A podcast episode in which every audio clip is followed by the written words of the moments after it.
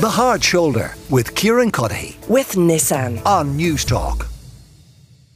The digital stamp has been a winner for An Post, so say executives at the Postal Service, who will launch the international version of that stamp later this year and both hope to encourage notes, cards, and letters to be sent out on a whim. But who is even writing letters anymore? And do pen and paper still have a place in our digital age? Our very own Sarah Madden sends us this report. When's the last time you sat down and wrote a letter? Years ago, absolutely years ago. If I put a pen in my hand, I feel so weird about it. No idea either. Yeah, a long time. Or received a handwritten note in the post? About two years ago. Probably 10 years ago. Oh, I'm not sure I've ever received one. You've never received one? No, I'm too young.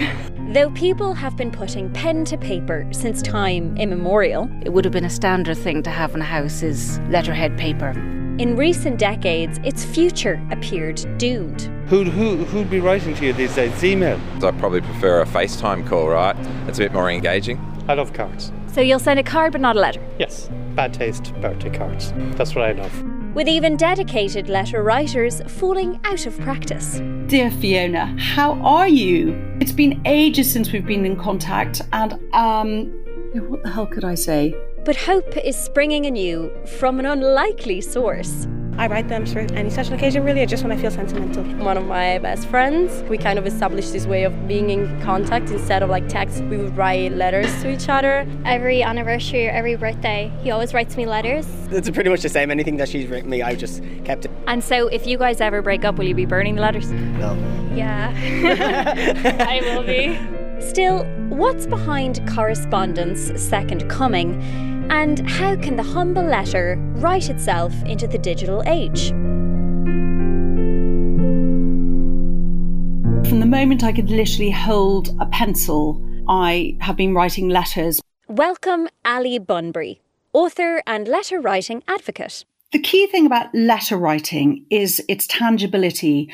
I mean, if you receive an invitation to a party or a thank you letter by email, it is obviously a lovely thing to receive, but to have something actually written down on a piece of paper or card that you can hold, the enjoyment is just, um, there's no comparison. Ali is in love with the history of letter writing too. So this is in the 1800s. This is when the Victorians, being Victorians, you know, they always managed to find the romance. There was a sort of secret code that was created. It was known as the language of stamps.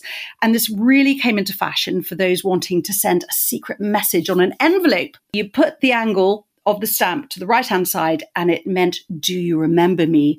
And then if you angled the stamp to the left, it might be, Forget me not.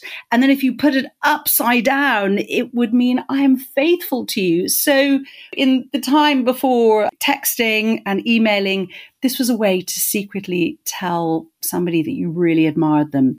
These are just the kind of notes that keep collector Liz McGuire in business. October 31st, 1920. We are having a little dance tonight. Surely wish you were here. I haven't had but one letter from you this week. Lots of love, Thelma. So there's a nice little touch there in the end where she's uh, maybe shading him a little bit about his, his delay in replying. You think about being left on read. They've been doing that since the medieval ages. Though Liz has collected more than 3,000 of other people's letters as part of her flea market love letters Instagram page, she's only recently started writing her own during lockdown, it seemed like a really natural place to try and find a pen pal.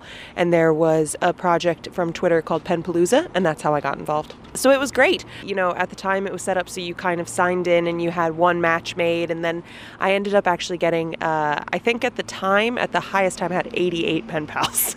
She may have only taken it up in recent years, but Liz says she's a letter writing convert. And the biggest take back that I see is we edit ourselves far too much in the digital age because it's too easy to just backspace.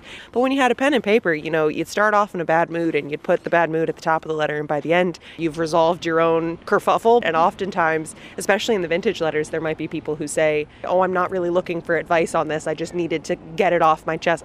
It is therapeutic. We used to have a saying in our family that a letter a day keeps the doctor away. That's Kiva Butler owner of what may just be Ireland's last letterpress.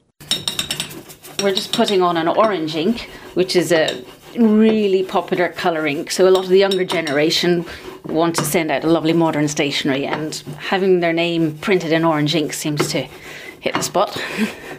Plunkett Press Stationers is based in County Wicklow, using paper from just up the road in Dublin.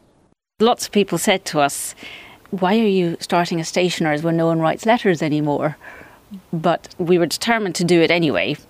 And we've been really pleasantly surprised that lots of people still write letters, not just older people, but lots of younger people as well are writing letters and, and ordering. Half our customers are actually young men. we thought it would be more female customer base, but actually, a lot of men want just some smart correspondence cards. I think maybe that digital saturation has made them want to go back to putting important messages on paper. But with climate change at the top of everybody's mind, is letter writing really to be encouraged from an environmental point of view? As a process, it's very environmentally friendly because the press is 100% hand run. For every 10 orders, we will plant a tree, normally in Clare or in Wicklow. Certainly, when you see all the data centres being built, maybe it brings it home that uh, digital messaging isn't necessarily so good for the environment. An Post is backing personal mail and letter writing specifically, making it easier than ever to get scribbling with their new digital stamp. On your phone, the An Post app, a couple of clicks, and you have a 12 digit code that you write carefully on the envelope where you'd normally put the stamp and you post it, and there it goes. So, yeah, the future is all about that, combining that digital with the power of the actual physical delight of receiving something in the post. Something positive that isn't a bill, of course. Anna McHugh is head of corporate communications at An Post. Ireland has had a larger proportion of personal mail than any other European country. And that's always been the way. Possibly because we're an island nation, our history of emigration, our love of the written word and of literature. That has remained true to this very day. And yes, we would very much want to encourage people to, on a whim, send a letter, send a note to some a friend or family, because it boosts the sender, get a great feeling from it, the receiver, and it supports Irish jobs. You know, what makes the An Post digital stamp a world first is that you also get notification on delivery. So either an email or you get a text to confirm that when your digital stamped item, your letter, has been delivered. They can't pretend it didn't arrive. the Hard Shoulder with Kieran Cuddihy. With Nissan. Weekdays from 4 on Newstalk.